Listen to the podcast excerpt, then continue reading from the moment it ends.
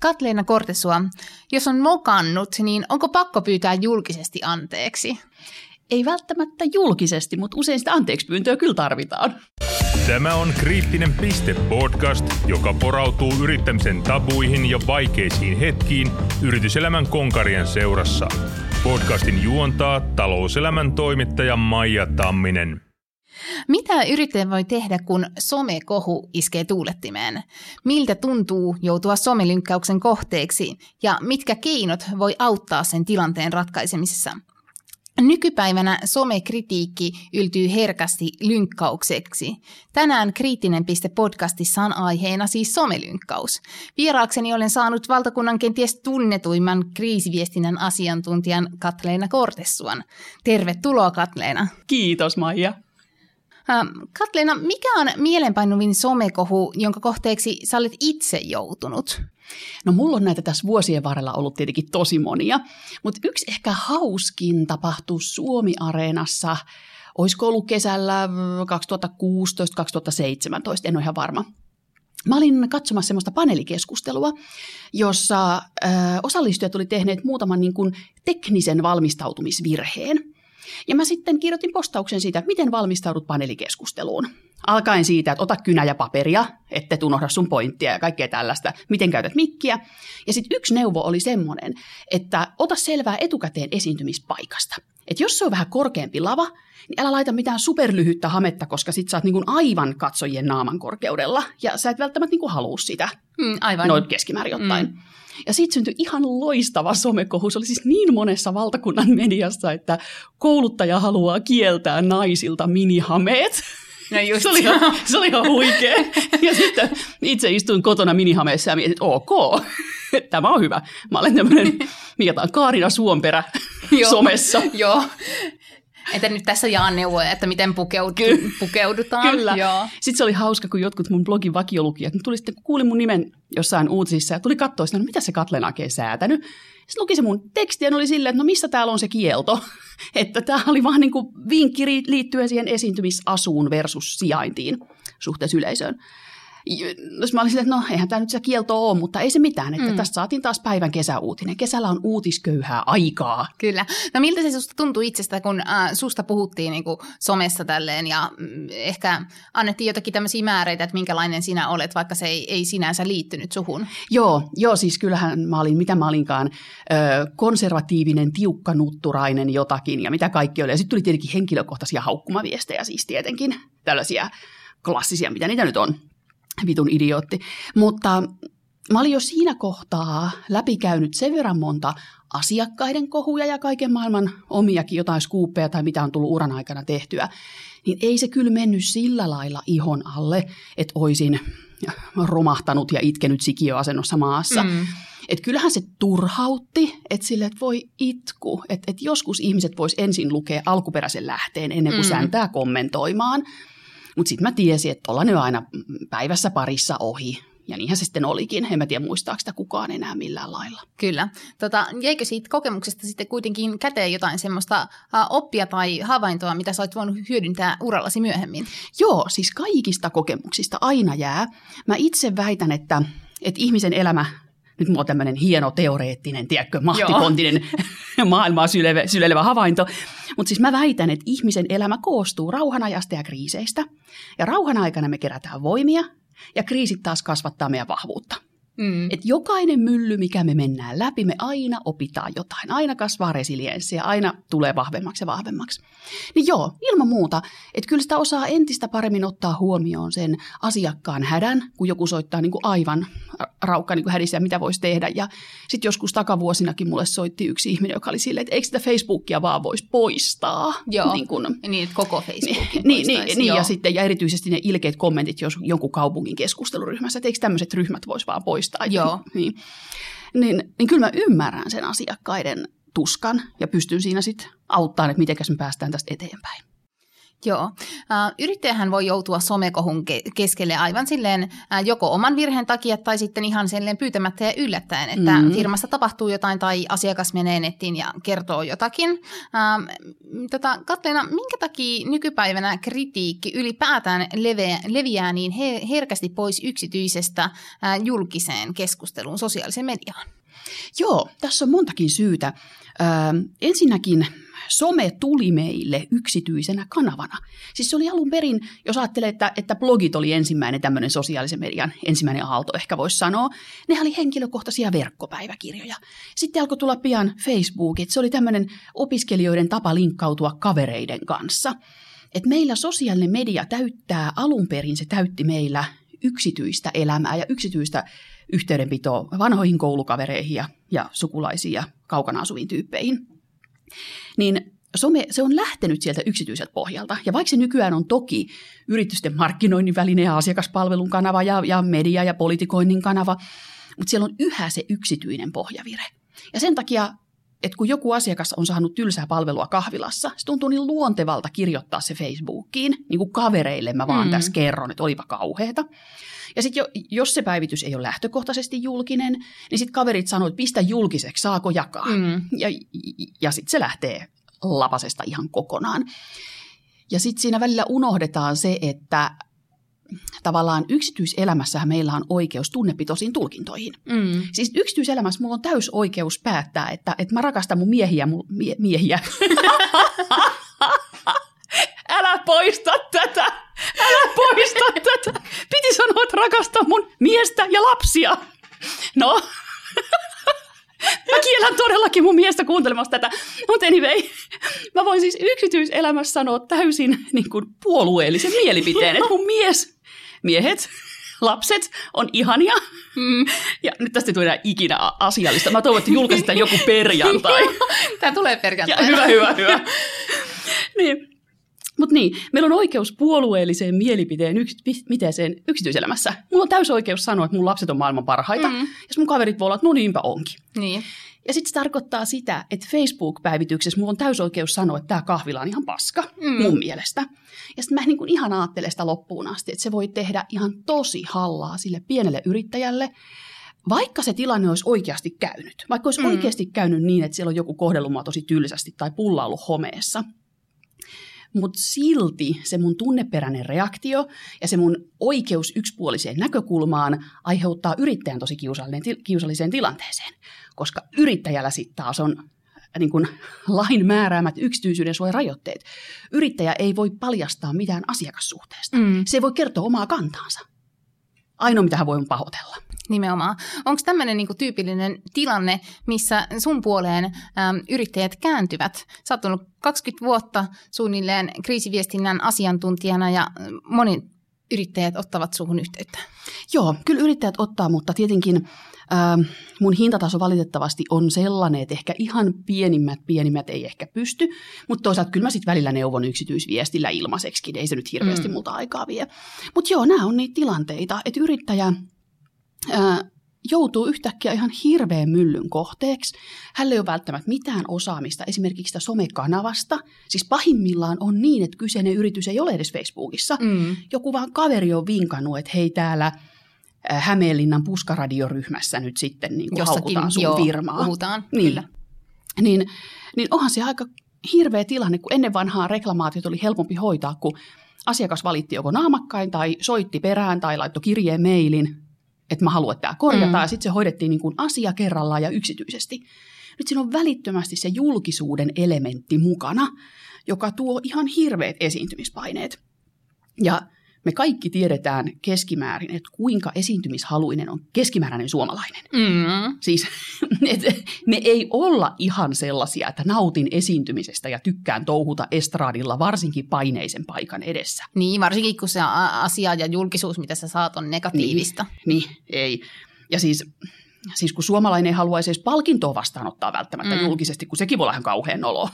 Kyllä. Saati sitten jo, jo reklamaatiohoito julkisesti ihan kauhea paikka. Kyllä.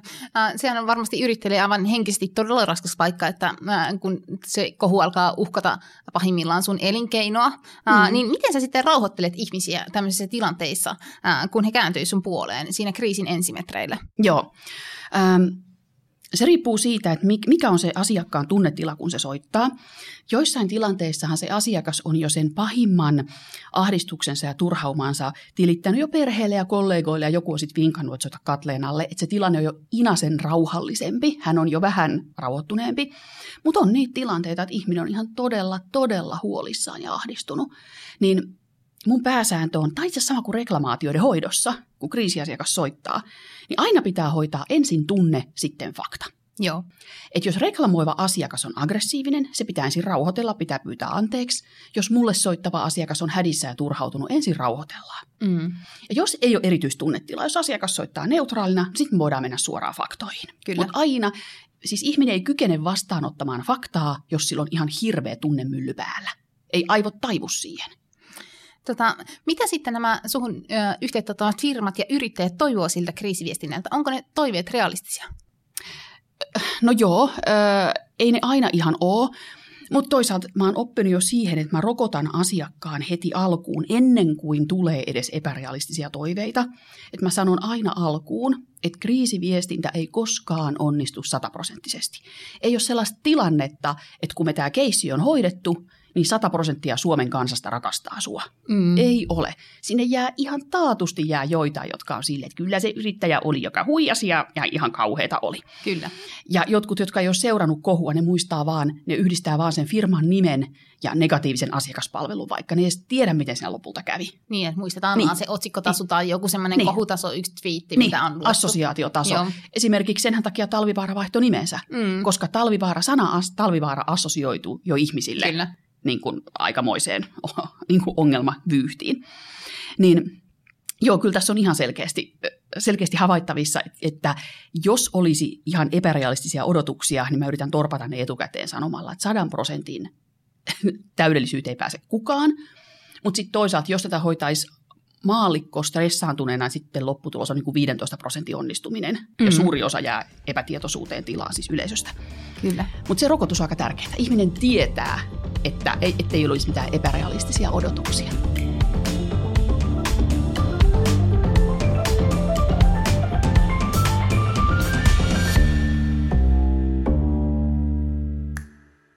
Sitten näissä somikohuissa on se tosiaan jännä piirre, että aina se kohu ei nouse asiasta, vaan se voi olla, voi olla, olla sitten sellainen, mikä ei perustu todelliseen kokemukseen. Ää, miten sä neuvot ihmisiä sellaisessa tilanteessa, että jos kohun kohde kokee, että hän on kohussa ihan väärin perustein? Joo. Äh, tässäkin on tosi monenlaisia tilanteita, eli aina pitää ensin analysoida Äh, otetaan, aloitetaan sitä kohun kohteessa, on hyvä termi. Kohun kohde, niin mikä on sen maine? Tunnetaanko se, onko sillä faneja, tunnetaanko sitä ollenkaan, pidetäänkö sitä epäilyttävänä, niin kuin vaikka talvivaaraa pidettiin, tai Lidliä pidettiin silloin, kun Lidl tuli Suomeen. Mm.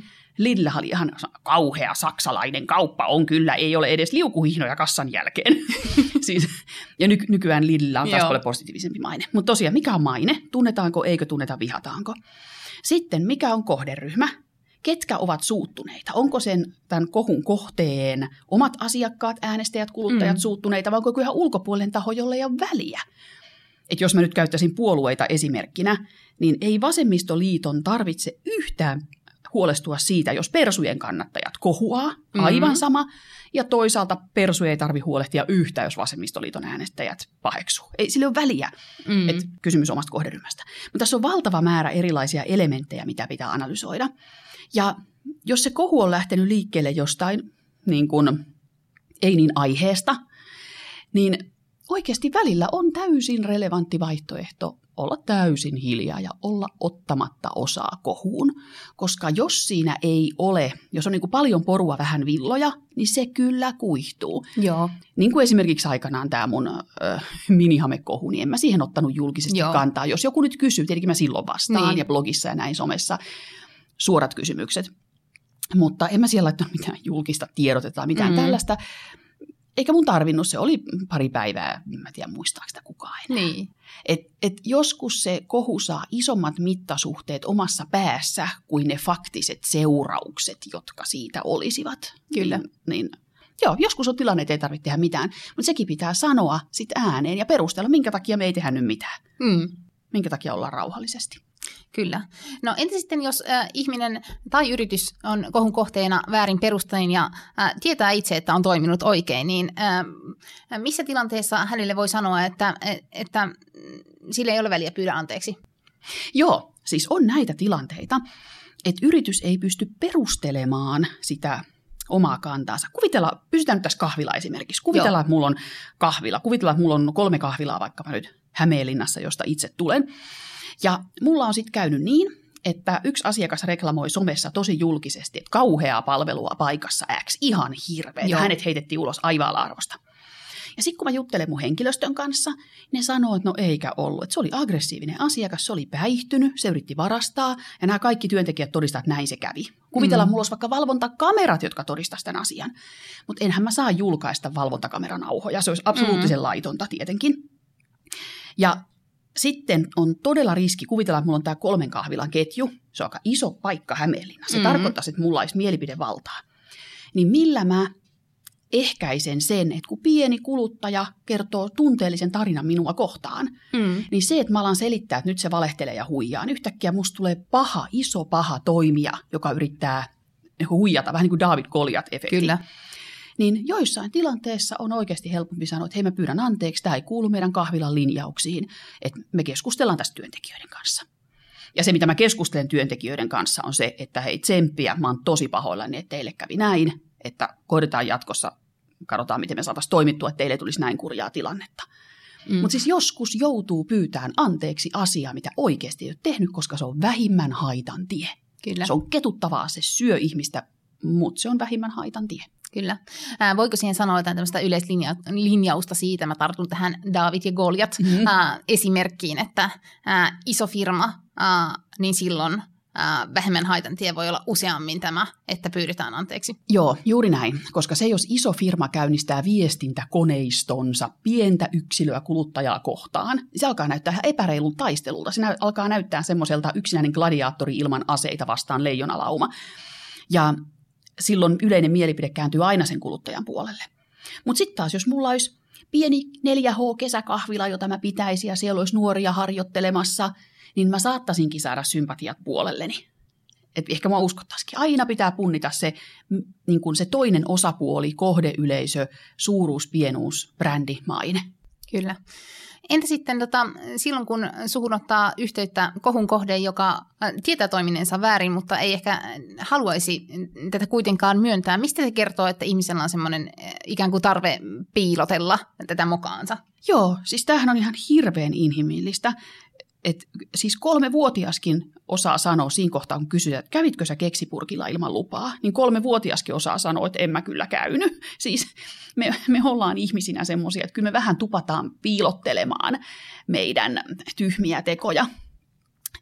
Ja jos, jos vaikka lukee keskustelupalstoilta, että kuinka paljon ihmisillä on käynyt sitä, että huomasin, että puolisolla oli ollut kolme vuotta jo pitkäaikainen suhde liiton rinnalla, tämmöisiä toisia mm. naisia, toisia miehiä, niin se kertoo siitä, kuinka me ollaan taitavia piilottaa omat tekomme, jotka ovat vääriä. Siis me ollaan tosi taitavia siinä. Ja ihmisen ensimmäinen reaktio saattaa olla se, että ei kerrota tästä, tai selitellään tai parhain päin, että jos jotenkin me saataisiin kerrottu, että mä olin oikeasti oikeutettu tekemään tämän asian X, joka oli laiton, niin kyllähän nämä on kovia paikkoja. Mutta äskettäin kysyi yksi mun kaveri, että et mitä mä tekisin, jos multa tulisi kysymään joku ihan epäeettinen toimija. Joku, joku siis, joku hyvin, hyvin epämääräinen teko, joka olisi tehnyt aivan niin kuin totaalisen rikoksen. Mm. Niin mä sanoin, että kyllä mä niitäkin autan, koska mun neuvohan aina se, että kerro, tunnusta, kärsi sanktiot, pyydä anteeksi. Et kyllähän mun mielestä vaikka olisi kuinka niin sanottu paha taho, niin silläkin on mahdollisuus tehdä hyviä ratkaisuja sen pahan tekonsa jälkeen. Niin aivan. Et joka kerta me ollaan aina tienhaarassa. Että vaikka se paha teko olisi tehtynä, se on takanapäin, niin me ollaan taas tienhaarassa. Jatketaanko pahalla linjalla ja kätketään, vai jatketaanko hyvällä linjalla ja tullaan esiin ja pyydetään anteeksi. Mm. Niin kyllä mun, mun neuvoni on se, että sitten tullaan ja pyydetään anteeksi. Ja mä oon siis tosi vaikeita päätöksiä tai niin kuin joutunut kannustamaan ihmisiä urani aikana tosi vaikeisiin päätöksiin. Mikä on ollut semmoinen niin mieleenpainuva ja vaikea ää, päätös, mihin sä oot niin kuin kehottanut ihmistä? Siis, siis mä oon muutaman kerran urani aikana joutunut kehottaan, että nyt sun pitää erota. Sun pitää erota. Tai, siis ei, ei parisuhteesta, vaan, vaan pestistä, virasta. Ja sit mä oon joutunut tekemään ainakin kerran sen, että nyt sä tunnustat tämän rikoksen. Joo. Hän, siis hän vasta pelkäsi jäävänsä. Aivan. Et, et nyt sä, jou, sä joudut tunnustamaan tämän. Ja ne on sellaisia, että ei yksikään ihminen vuosien varrella ole sanonut saman tien, että ok, kiitos, minä mm. uskon sinua. Vaan, vaan se on sille, että mitä halvattua sä ehdotat ja mi, en mä kykene tähän ja en missään nimessä ja ei, ja tämä, tämä mun duuni on mulle unelmaduunia. Niin kun, ja, mutta sitten sit mä vaan kerron, eihän mä ole se, joka tekee päätöksen. Mm. Ihminen, asiakas tekee aina itse päätöksen, mutta mä kerron vaan, että mitkä on ne perustelut, että mitä tapahtuu, jos sä et eroa tai jos sä et tunnusta, mitkä on ne speksit. Ja toisaalta sitten, että mitä sitten, jos niin kun teet sen, niin mitkä on ne hyödyt. Ja kyllä ne on uskoneet mun, mun neuvoja. Ja nyt kun katsoo tälle jälkikäteen niitä kaikkia keissejä, niin, niin kyllä ne on sitten päätynyt kuitenkin sillä järkevään lopputulokseen. Vaikka eihän se nyt ole kiva, että saa rikoksesta sanktion, mm. mutta siis niin kuin, että, että koska mun, mun mielestä aina pitää rikos, jos on ollut niin tyhmä mennyt tekemään jotain, niin se pitää aina tunnustaa, koska sä saat sanktio ja sitten se on näin. Mutta se, mitä ei tapahdu, ei tule skuuppia, ei tule paljastuskuuppia koska selkeän sulla on vaan se rikosprosessi, oike- oikeudellinen kriisi meneillään, ja sekin on tosi raskas. Mm. Sun ei tarvitse sit kärsiä niin paljon julkisuuskriisistä. Mm. Mutta sitten jos onkin niin, että joku muu taho paljastaa sun rikoksen, siellä on skuuppi, ja se on, se on niin kuin ihan eri tasolla lehdistössä. Toki kyllähän sekin uutisoidaan, jos, mm. sä, oot, jos oot julkisuuden henkilö, oot tehnyt rikoksen, kyllä sekin niin. uutisoidaan. Mutta sä oot ainakin saanut hallita, mihin aikaan se tulee. Niin, nimenomaan. Ja se ei tule yllätyksenä. Koska no, mä tykkään lukea rikollisten haastatteluja. Musta ne on tosi mielenkiintoisia. Ja, ja rikospsykologien haastatteluja. Niin niissä aina kerrotaan, että joka kerta kun rikollinen tunnustaa, niin se on valtava helpotus, joka siitä tulee. Se on helpotus. Että mun ei tarvi enää kätkeä tätä. Aivan. Niin se on kyllä parempi tehdä niin.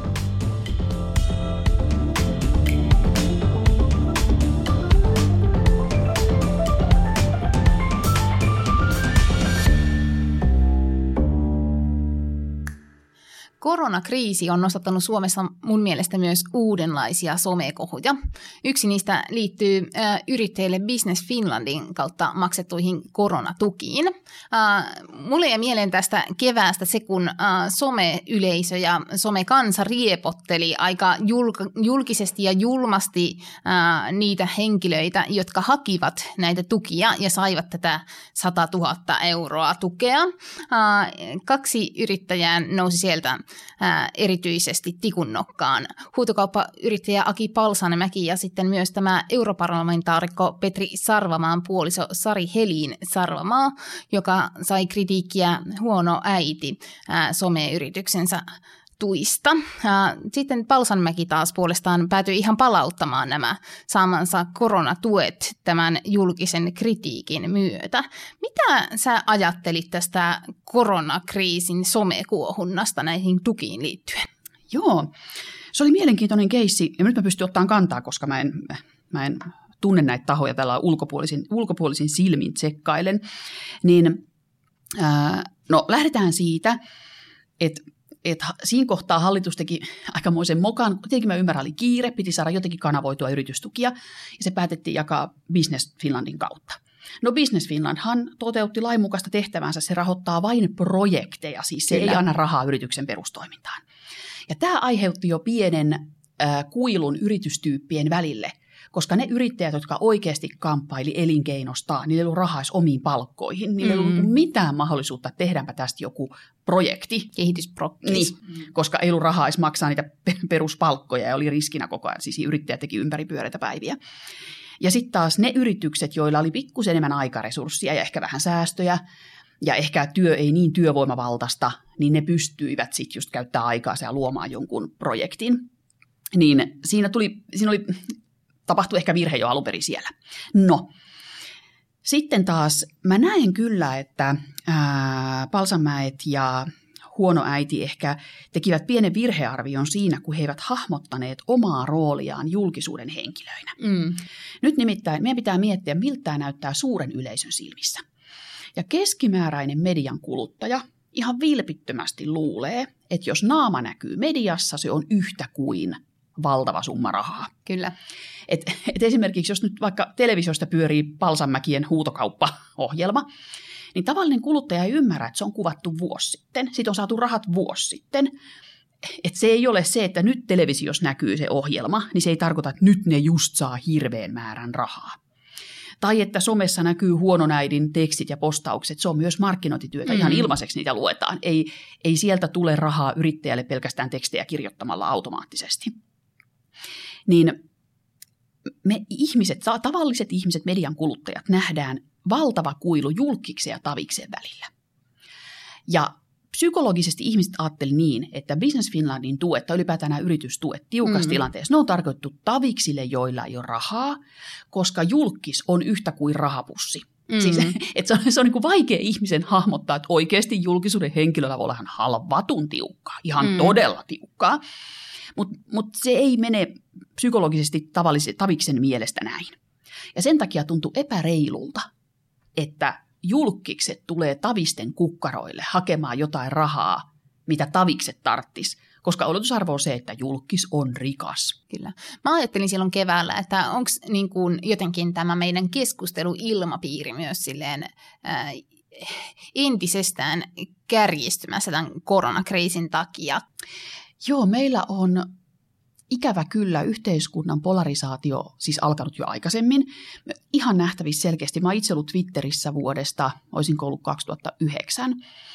Ja esimerkiksi Twitterin ilmapiiri on aivan selkeästi kiristynyt. Ihan selkeästi. Tähän on tietenkin vaikuttanut monta eri syytä. Mm. Mutta, mutta meillä on ihan selkeästi, meillä oikeiston ja vasemmiston mielipiteet on entistä enemmän erkaantuneet toisistaan.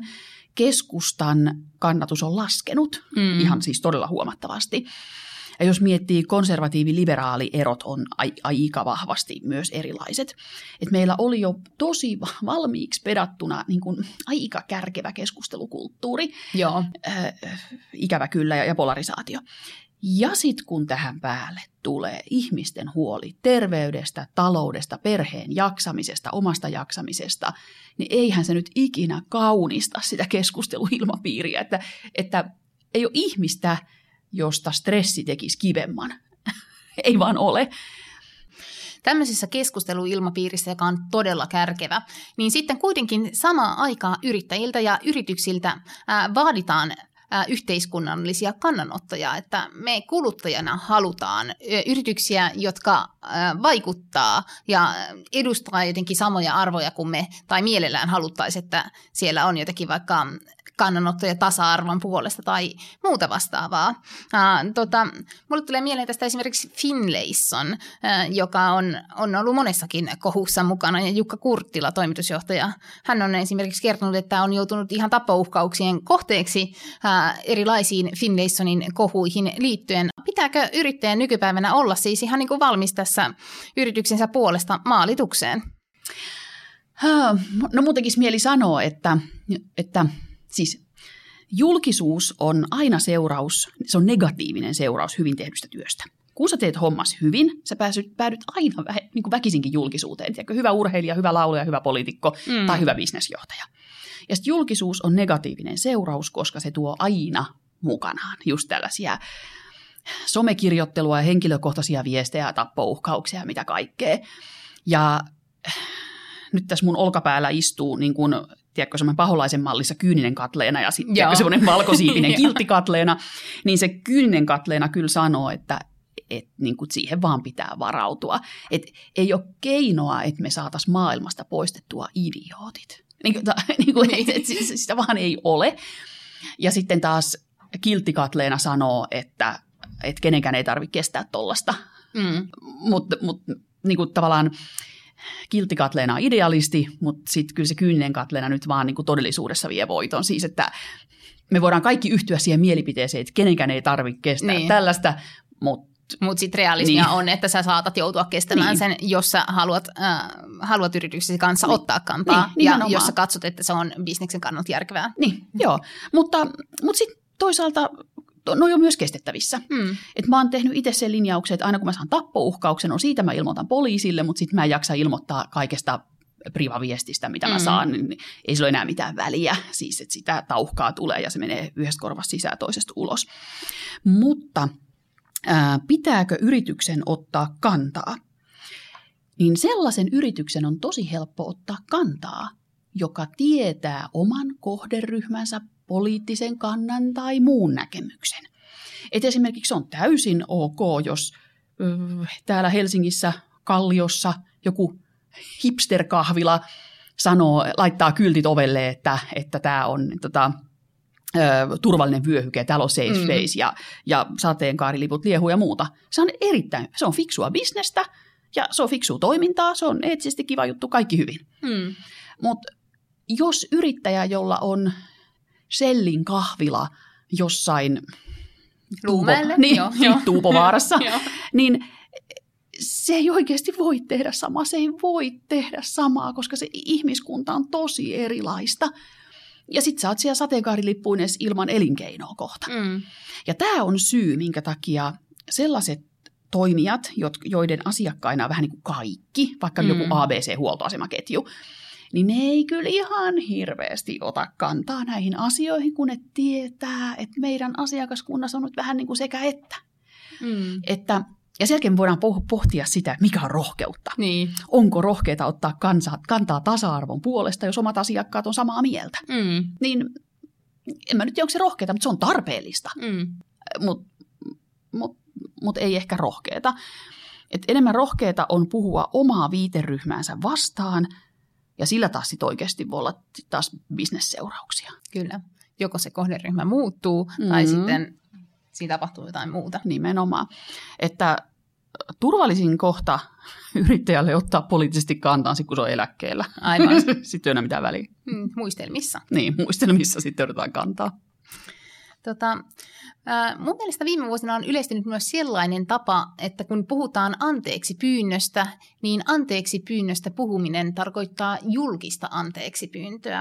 Äh, mikä sä ajattelet tästä ilmiöstä, siis julkinen anteeksi pyyntö versus yksityinen anteeksi pyyntö? Joo, ähm, anteeksi pyyntö on älyttömän tärkeä elementti, ja mä näen sen kahden yksilön välisenä tai ehkä kahden heimon välisenä, kahden suvun ja tai perheen välisenä toimintona, jossa avoimesti ollaan valmiiksi pyyt- valmiita pyytämään anteeksi omaa virhettä ja toiset on valmiita antamaan anteeksi. Ja se on äärimmäisen tasa-arvoinen toimenpide. Se ei ole mikään, että niin kuin ruinataan anteeksi ja toiset armollisesti antavat anteeksi, vaan se on, se on tasa-arvoinen toimenpide, jossa todetaan, että me halutaan jatkaa tätä meidän rinnakkain kulkemista ja rinnakkain toimiminen ei ole mahdollista, ellei me yhdessä todeta, että nyt on annettu, pyydetty anteeksi ja annettu anteeksi, siis molemmat. Ja nyt yhtäkkiä, kun tästä tuleekin julkista, niin anteeksi pyyntö menettää sen tasa-arvoisen ominaisuutensa ja siitä tuleekin helposti vallankäyttöön. Varsinkin se, jos vaaditaan, minä vaadin, että joku pyytää anteeksi. Se on vallankäytön muoto, missä mm-hmm. yritetään ylhäältä päin sanoa, mitä toisten pitää tehdä. Ja kun oikea anteeksi pyyntöhän tarkoittaa, että joku on pahoillaan, se on siis aito tunnereaktio siitä, että mua niin sapettaa meni tekemään tällaisen tyhmyyden. Niin se, että jos vaaditaan anteeksi pyyntöä, niin silloin ikään kuin vaaditaan toisen tuottamaan jokin tunne. Mm. Ja, ja niin kuin me kaikki tiedetään, tunteet ei synny sillä lailla. Niin, että tunnet katumusta, koska mä vaadin, niin. että sä tunnet sitä. Niin, niin nyt heti tunnet katumusta tästä, kun mä painan tämän napista, niin sä tunnet katumusta. Niin, ei se, se ei vaan toimi. Eli anteeksi pyynnön vaatiminen on todella omituinen muuvi. Ja sitten vasta, vasta tai myös on sitten se, että se julkinen anteeksi pyyntö, niin mun mielestä se toimii vain silloin, jos se kohderyhmä on julkinen. Et jos nyt presidentti Niinistö sanoisi uuden vuoden puheessaan, että Suomen kansa on idiootteja, niin sitten hän tietenkin pyytää anteeksi Suomen kansalta, että mm. sori kun menin sanomaan tällaista. todella omituinen esimerkki. mutta, mutta yleensä, kun se ei ole tällainen, yleensä on semmoinen tilanne, että on ollut joku yksittäinen asiakaspalvelutilanne, missä on toimittu vähän tyhmästi tai ehkä joku twiitti, joka on kohdistettu johonkin ihmiseen, niin nämä kaikki on semmoiset, että nämä mun mielestä kannattaa pyytää henkilökohtaisesti, oikeasti henkilökohtaisesti anteeksi. Siis kukka kimpun kanssa ovelle ja keksi rasian kanssa ovelle ja sanota, että mä, mä, mä, mä oon todella pahoillani, tämä oli ihan todella iso moka. Ja sen jälkeen julkisuudessa voi toki sanoa, että me ollaan pyydetty anteeksi ja me ollaan sovittu tämä asia. Ja se toinen osapuolikin voi viestiä, että hei, nämä kävi pyytää multa anteeksi ja tilanne on ihan ok. Mutta julkinen anteeksi pyyntö, siitä tulee jonkunnäköinen demonstraatio, jossa ei ihan aina tiedä, että kuinka aitoa se on mm. ja sisältääkö se niin kuin enemmän tai vähemmän vallankäyttöä.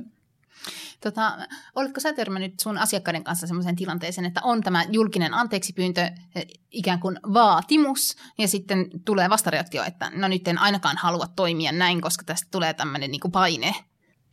Äh, yleensä mua on pyydetty jo aikaisemmassa vaiheessa mukaan, koska Joo. yleensä se, kun tulee se julkinen paine, niin sitten ollaan jo oltu pyytämättä anteeksi mm. aika pitkään ja kuitenkin joku selvä moka kyseessä, että jos mua on pyydetty, niin mä oon kyllä melkein jo sitten ohjeistanut kyllä. sen anteeksi pyynnön aikaisemmin. Että, ja sitten toisaalta,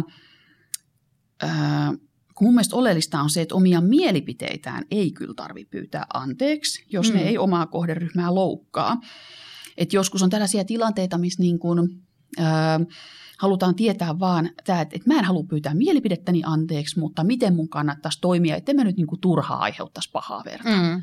Niin sitten niissäkin omat keinonsa, että niin kuin, sit vaan sit keskustellaan. Siitä, siihen auttaa keskustelu.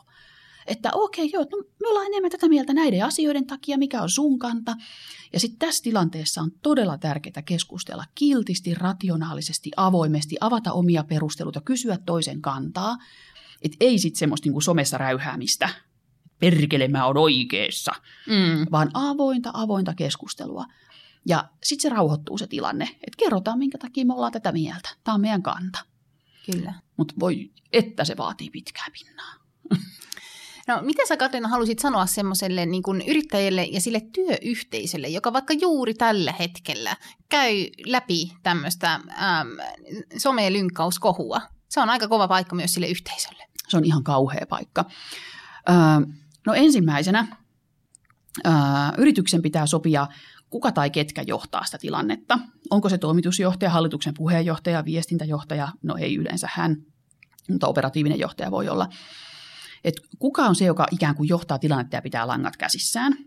Niin se on älyttömän tärkeää. Sitten koko johtoryhmän pitää tyhjentää kalenterinsa kaikesta muusta. Nyt keskitytään tähän. Sieltä poistetaan nyt sitten sukulaisten synttärit ja ja sovitut häämatkat. Mm. Et kriisin keskellä ei voi tapahtua sitä, että oi, toimitusjohtaja lähti viikoksi Taimaahan mm. ja sitä ei nyt saatu kiinni. Se on vaan mahdotonta. Ja sitten tosi tärkeää sisäisesti koko ajan viestiä, missä mennään, hei, ja sitten koko ajan sitä, että hei, jos teitä huolestuttaa, jutelkaa omalle tiimivetäjälle, jutelkaa meille, olkaa yhteyksissä. Me ollaan tässä yhdessä, tämä menee kyllä ohi, te olette meille tosi tärkeitä. Et se on sama juttu kuin kun hyvä parisuhde tai perhe kriisin keskellä, jos vaikka läheinen on kuollut. Mm. Se on keskustelua yhdessä toisista huolta pitämistä, toisen jaksamisen huolehtimista. Ja silloin, silloin ei lähetä niin kuin vaateostoksille. Että niin kuin silloin karsitaan kaikki turha. Ja sitten yksi, yksi tosi tärkeä on se, että vaikka kuinka stressaa ja tuntuu, että uni ei tule, niin sitten ei lähdetä tekemään sitä, että otan illalla pari punaviinilasia, mm. niin nukun paremmin. Sitä ei tehdä. Ei, ei. Et sitten kun kriisi on ohi, ihan sama vaikka vetäisi kaatokännit, mutta mut niinku tavallaan, että sitä stressiä ei helpoteta sillä, että vedän roskaruokaa, otan punaviiniä, ryhdyn tupu, tupakoimaan, niin kun en ehdi pitää kunnostani huolta ja nukun neljän tunnin mm. yöunia. Niin sitten se lopputulos on ihan kauhea. Ehkä tähän loppuun voisi sanoa myös sille, että, että kaikille niille, jotka nyt kriisissä painii, että, että ne laimenee myös sitten ajan kanssa. Ne, ne nimenomaan, ne laimenee. Ne todellakin laimenee ajan kanssa. Ja useimmat kriisit kestää vuorokauden tai kaksi. Hyvin niin, tyypillisesti niin sen verran. No tosi lyhyitä, varsinkin jos ne on pikkuasioista. Joskus tietenkin on asioita, jotka jatkuu pari viikkoa, pari kolme kuukautta, jos siinä on oikeudenkäyntiprosesseja niin. ja muita, on niitäkin. Mutta nekin saadaan kuntoon. Sellaista toimijaa ei ole, joka olisi niin kuin ikuisessa kriisissä. Hei, oikein paljon kiitoksia Katleena Korte, sua kun tulit Kriittinen piste podcastiin. Kiitos Maija kutsusta. Joo, ja kiitos myös kaikille kuulijoille, jotka kuuntelitte tätä jaksoa. Ja jos piditte jaksosta, niin jakakaa se ihmeessä teidän verkostolle. Kyllä, Kiitos. ja kaikille mun miehille. Joo, kyllä, kiitos.